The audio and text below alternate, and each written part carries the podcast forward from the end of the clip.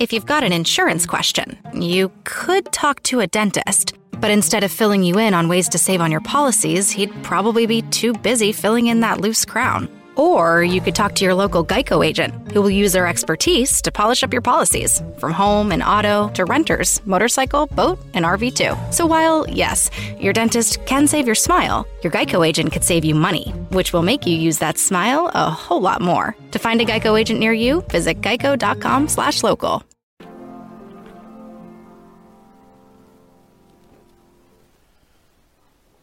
I think this book, the lectionary, weighs about maybe eight pounds, maybe a little more. But the readings today weigh an enormous amount. The readings today are heavy with a message that we may, if we casually read and listen to them, just pass us by. Heavy are the words of God. And again, let me preface this by reminding us that what's read in here is the Word of God. What we proclaim in here is the Word of God, passed on to us for 2,000 years. And each time we read the Word of God, we have the opportunity to be further enlightened, for the Word to speak to us individually and as a community of faith. I think that happens very clearly today. You know the old story Adam and Eve. Adam is hiding. God comes. This is an anthropomorphic vision, version of the Genesis story. There are two Genesis stories about creation. This is one of them. And the reason there's more than one is because when the scriptures were written, different authors got together and gave, gave the, what the traditions were as they believed it, passed on to them. So Adam says, I got to go hide. God is coming. Well, first of all, God says, Hey, who told you you were naked? I didn't create you to think of your, your genitals. I didn't create you to think of your nakedness. What are you hiding from? Did you do something you weren't supposed to do? And basically, he says, Who told you you were naked?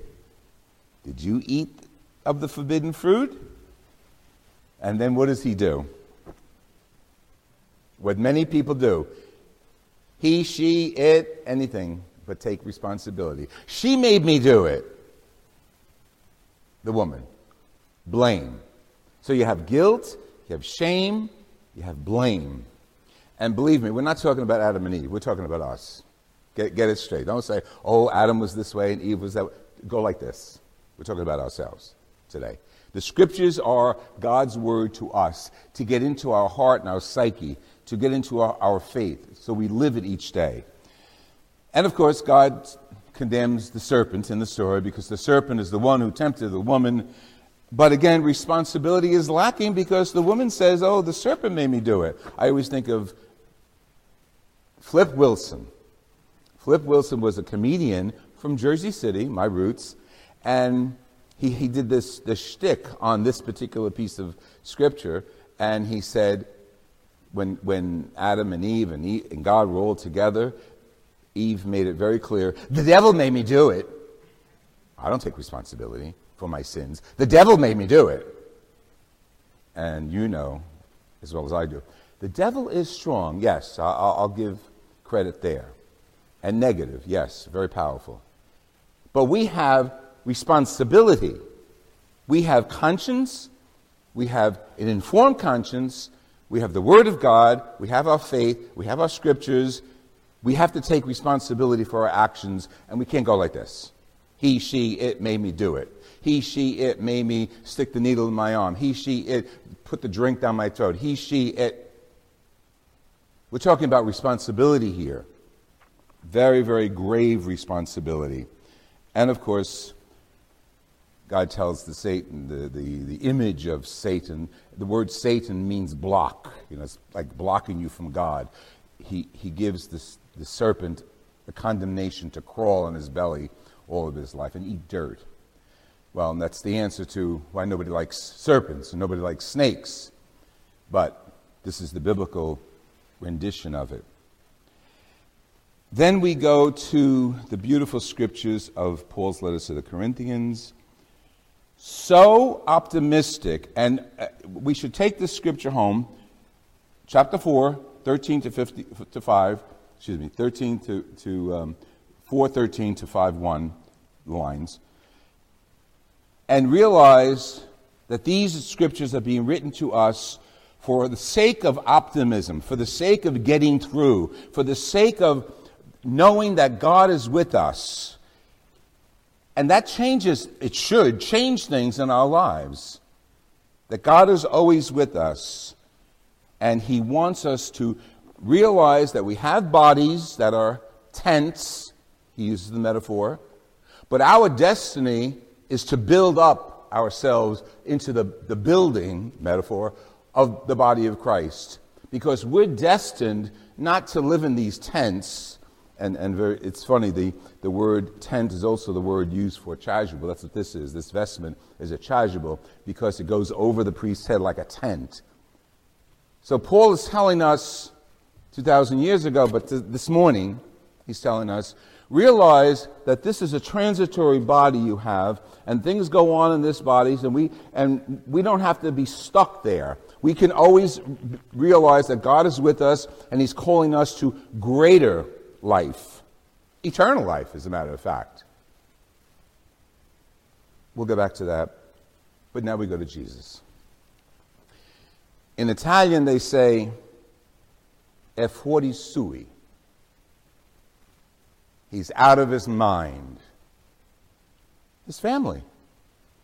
Jesus is being spoken about today in Mark's gospel, and his family went to get him, to bring him home, to bring him someplace safe, because they, the family, relatives, paisans from his own little town, said he's out of his mind.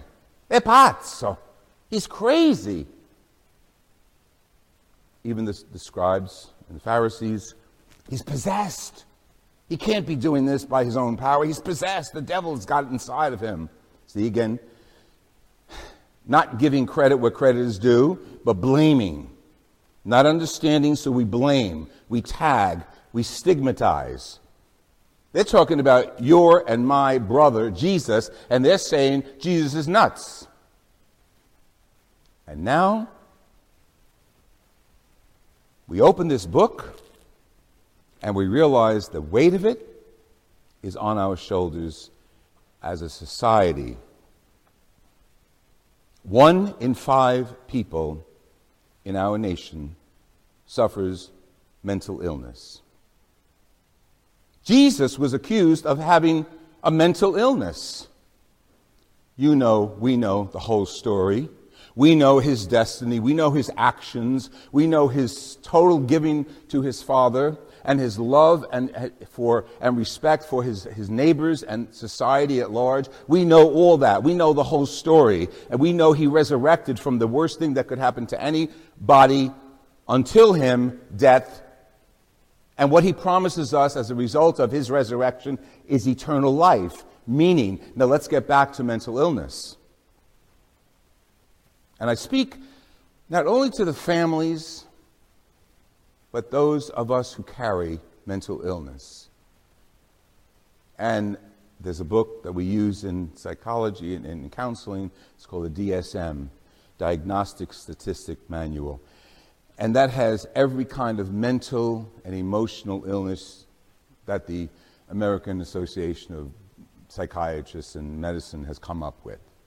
And there's various. There's OCD, there's bipolar, there's straightforward depression, there's anxiety.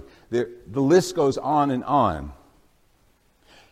And I'm speaking to all of us who've been affiliated, associated, or close to, or ourselves experience mental illness.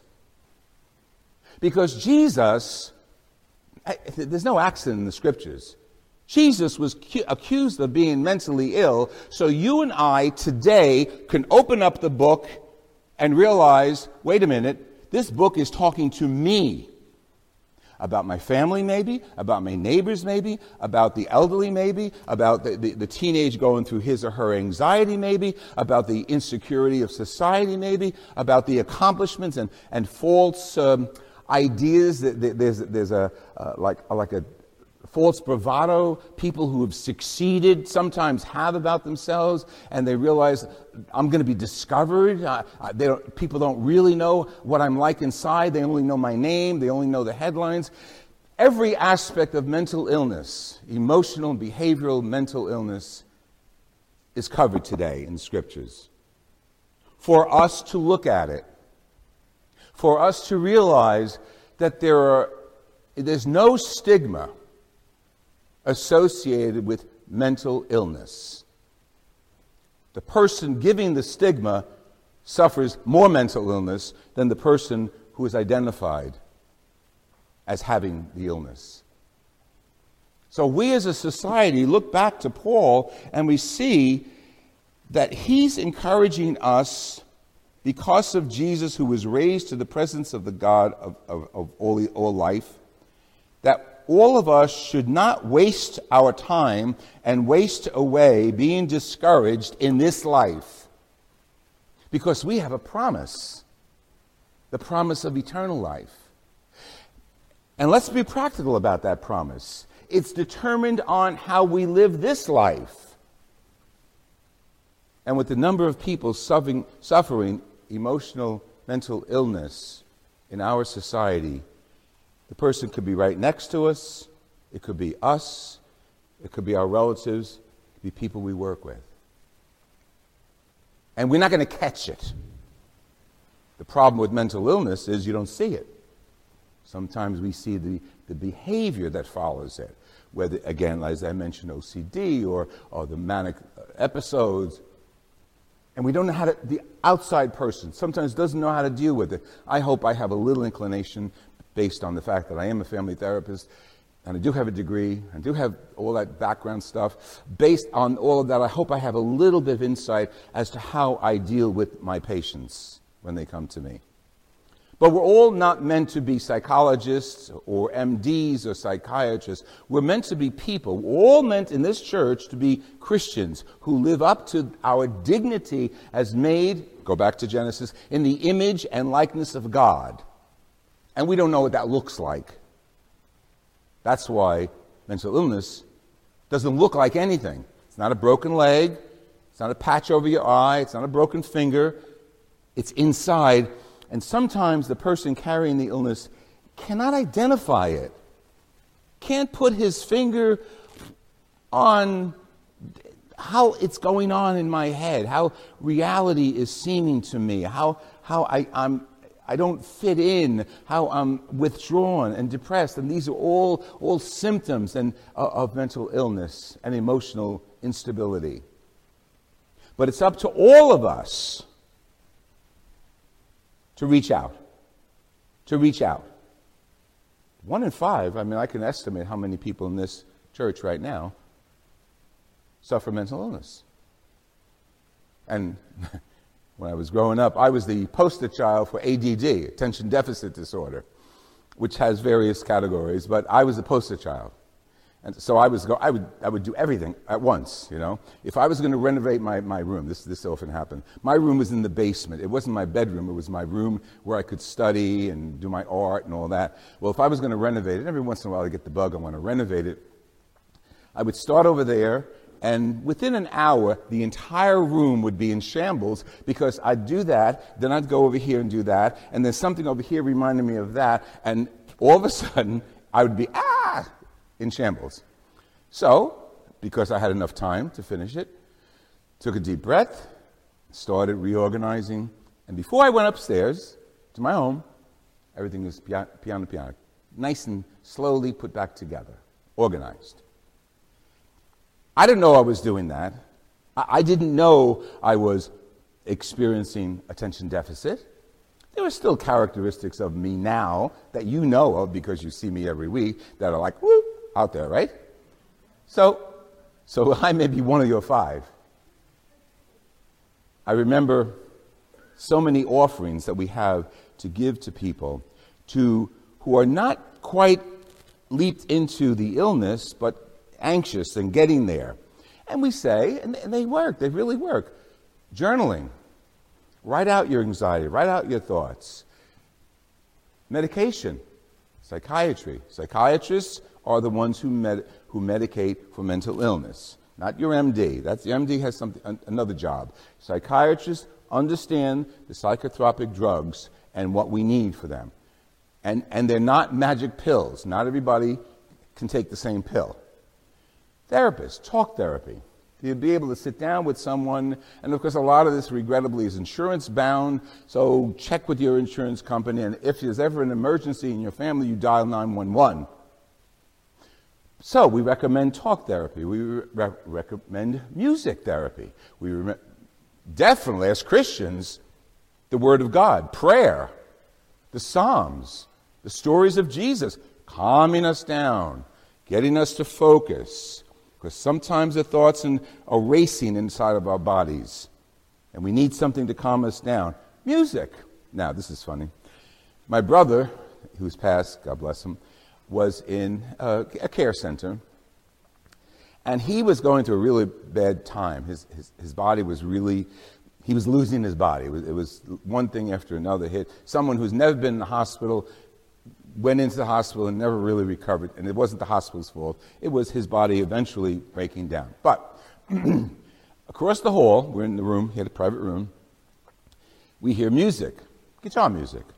And he says, he had a, a mouth a little worse than mine, so I'm not going to use all the words he used. He says, Close the door, blank, blank, door. That noise is making me crazy. It's music, okay? So I said, no problem, Michael, close the door, you know. He was, you know, he was a little hyper then. And finally we get a knock on the door, and this very lovely young woman comes in with a guitar. She's, you know, and the name was probably Heather or, or Perfection or Hi, I'm Angel, and, and I'm a music therapist here. Um, I, I've come to sing you some songs. Oh my goodness, I said to myself. Well, I didn't say anything because he said it very clear. Get that guitar and get the blank out of here and close the door behind you. Whoa. So not everybody is going to be soothed by music. There's no one, one size fits all. That's why we consult the medical family. We consult our doctor. We consult uh, as a reference. Sometimes you need an MD, uh, your physical, your uh, family doctor to refer you to uh, a, a psychiatrist or a psychologist or a family therapist. There are so many options that we have. This is not one of them pointing to the person who is ill. That's not one of them. This is one of them reaching out to the person who is going through even if he or she has not yet identified that they're going through a stressful experiential moment of their lives. You know, by those you live with, that their actions are a little different. Ask what's going on. But be open with your, your questions. Tell me what's going on. Anything, anyone you want to talk to. You may not want to talk to the spouse or the brother or the sister. Can we set up an appointment? Maybe you go see Dr. So and so. What do you think? Open, non judgmentally. See, and what happens because we don't know what's going on in the person's mind, we judge. You're treating me like this. You're doing this. You're blah, blah, blah. You don't know what's going on in their minds. And I'm not saying that people who are just nasty always have mental illness. Some people are nasty and they're just nasty. Let's go back to the people with illness. As any of you know, when you have a headache, when you have a footache, when you, you're not the same. We, we don't act the same. We don't, we don't rejoice the same. We don't sing the same. We don't walk the same. We, we have a burden. so, therefore, those of us who have people in our family, our circle, that seem to be different in their behavior, seem to be isolating, seem to be depressed, ask anything I could do. Don't tell them what they're doing. Don't tell them what they're going through. You're acting crazy. You, you must be bipolar. You, are acting like a nut. Mm, don't do that. Because you and I don't have the right to point to anybody First person we point to is ourselves. And we do that with the scriptures because the scriptures are telling us you and I, we're precious in the eyes of God. Jesus came to walk this earth so you and I can have an understanding of what it means to have Jesus, God, as our brother and have the Holy Spirit as our inspiration. That's why we're here as a family of faith to glorify God in and how we treat one another. In a few moments, we'll come up, those of you who choose to receive the Eucharist, and you have to say to yourself, maybe I'm out of my mind. Or is it faith? When I say yes to a piece of bread, I can be out of my mind saying it's bread, it's nothing else, or I may be blessed with so much faith in my brother Jesus that when I say yes to that body of Christ, I'm united with him.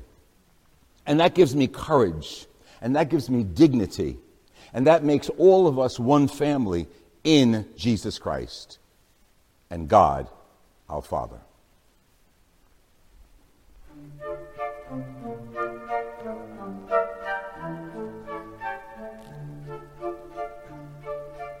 You know a spot, but not just a spot, the spot. Actually, with the all new Nissan Frontier, you know a bunch of them. But the key to these great spots? Being able to reach them in the first place. Your spot is out there. Find your frontier in the all new 2022 Nissan Frontier with standard 310 horsepower, advanced tech, and 281 pound foot of torque. Your favorite things feel made for you. Your education should too. University of Maryland Global Campus, formerly University of Maryland University College, was made to serve the military and working adults like you. Today, we continue that tradition by offering frequent start dates so you can get started with convenient online learning that fits your schedule by recognizing your accomplishments with credits you can earn for what you know, by providing no cost online resources replacing most textbooks because a college education can fit your budget too, and with no SAT or GRE required for most programs. University of Maryland Global Campus, made for you. Last year, we awarded more than $15 million in scholarships to qualified students, including community college students, service members, veterans, and working adults just like you. Discover how we can make your education and your goals for the future a reality. Visit us at umgc.edu. That's umgc.edu. Certified to operate in Virginia by SCHEV.